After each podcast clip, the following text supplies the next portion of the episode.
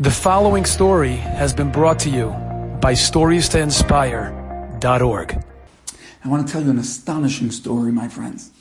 This is written in Rav Moshe Feinstein's biography. Rav Moshe Feinstein had a Rebbe from the years of 15 to 19, and although that doesn't sound like important years necessarily for Rav Moshe Feinstein, who was a, a tremendous giant and genius, 15 to 19, the Rebbe he had at that time, he called his primary Rebbe for life. That was the Rebbe he felt that had the biggest impact on him. And the Rebbe that he had was Reb Pesach Pruskin. Now, Reb Moshe Feinstein was a genius, knew all of Torah. Tremendous. I mean, you know this. We all know this. Reb Moshe Feinstein was of the leaders of his generation. Top, top, top. Knew Torah backwards and forwards. Unbelievable good meters, everything. Reb Moshe Feinstein. who doesn't quake when you say the name of Moshe Feinstein, a giant. Who, who must have his Rebbe been? His Rebbe must have been even bigger. Knew more Torah. I mean, can you imagine what his Rebbe must have been like? For him to call him my Rebbe means I learned from him. He must have been a giant. And Rav Pesach Pruskin was a giant in Torah. But my friends, listen to how Rav Pesach Pruskin became a giant in Torah. You cannot make this up. Pesach Pruskin was always a special person and dedicated a lot of his time to growing into being a very, very righteous, beautiful, stunning Jew. No question about it. A very inspired Jew.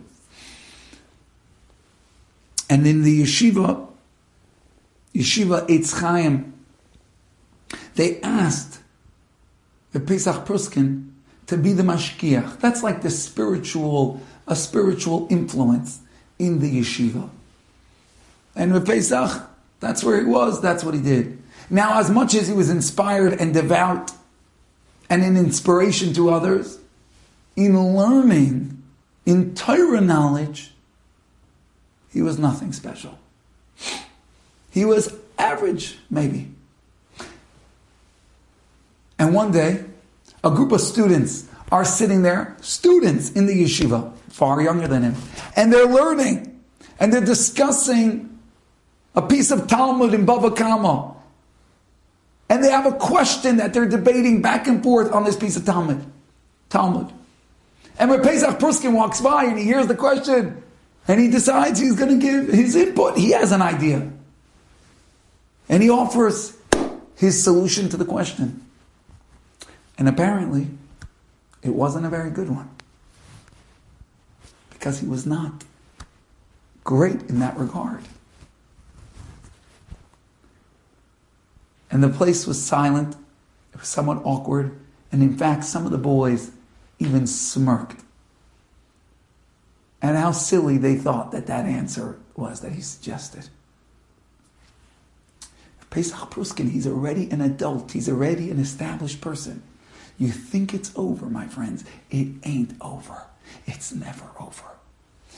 He was so pained by this embarrassment. He was so pained by his inability to learn Torah on the level that he wanted to. He went off into the corner and he wept.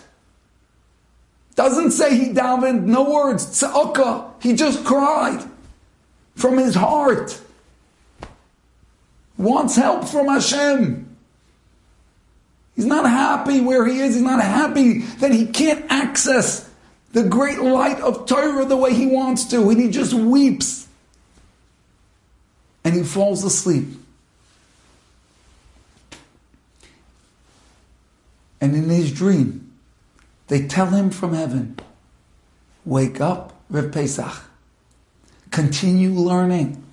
Don't stop, and you're going to see unbelievable siyata dishmaya, unbelievable heavenly assistance.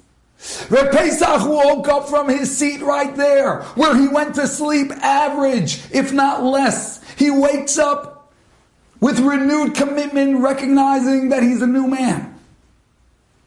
Because he called out to Hashem.